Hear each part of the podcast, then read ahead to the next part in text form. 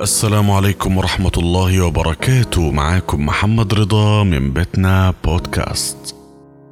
من أسوأ ما يصيب الإنسان اعتقاده إنه هو محور الكون وإن كل حاجة في الكون بتاعته أو يعمل فيها اللي هو عاوزه حتى أبناء جنسه البشر. عزيزي الإنسان هدي أعضائك مش كده؟ يمكن تكون أنت أكتر مخلوق ذكي وعنده إمكانيات البناء والهدم والتطور اللي خارج نطاق حياة الأدغال.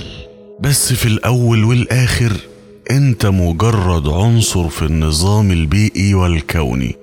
طلعت نزلت أنت مجرد فصيل من ملايين الكائنات الحية القاطنة على كوكب الأرض. ف relax يا bro. والكائنات الحية بيكون ليهم لغة تواصل بشكل أو بآخر. ليه؟ عشان تنشأ بينهم علاقة نعرف من خلال العلاقة دي نقرب قد إيه ونبعد ليه.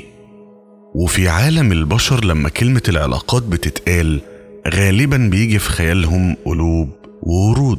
أو على حسب تصور كل واحد فينا يعني لمفهوم العلاقة العاطفية. في واقع الأمر العلاقة العاطفية شكل من أشكال العلاقات بين الكائنات الحية يعني العيلة في البيت. شكل التعامل بينهم اسمه علاقة. الجيران ولاد الحتة الزملاء في المدرسة أو الشغل الصحاب المعارف القرايب الأشخاص اللي بنحبهم. كل دي أشكال علاقات وكلهم بيأثروا في حياتنا بدرجات مختلفة. هقول لكم على حاجة كده وحكايتي وحكايتكم على الله. ويا رب ما تفهم غلط. العلاقة بين البشر في الأساس قائمة على المنفعة المتبادلة. على الهادي لحد ما أخلص كلامي. يعني بنساعد بعض في الصيد في الزراعة في الحماية في زيادة عدد الأفراد كده يعني.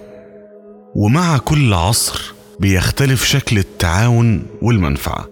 لكن لأن كلمة المنفعة بقت حساسة عند معظم الناس معرفش ليه يعني فبقت بتتسمى بأسامي تانية. هنجيلها في الحلقات الجاية.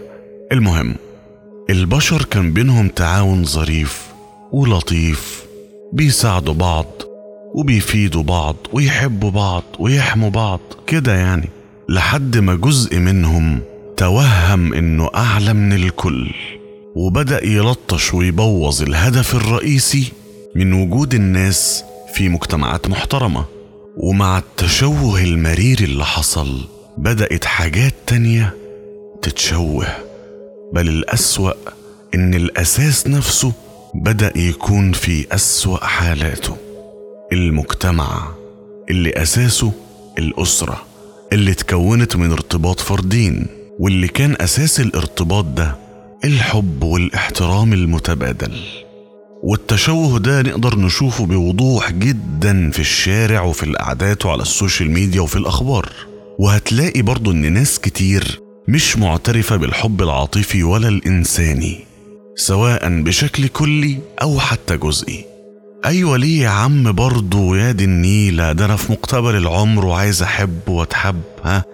ونفسي يعني ال crush تحبني زي ما أنا بحبها يا عمو. مم. هو أنت فعلا بتحب ال crush؟ هنشوف الحوار ده حاضر هنشوفه في الحلقة الجاية بإذن الله. فيعني ما تنسوش تعملوا like و share للحلقة و follow subscribe والحاجات الحلوة اللي أنتوا عارفينها دي. وخلوا بالكم من نفسكم لحد ما نتقابل الحلقة الجاية.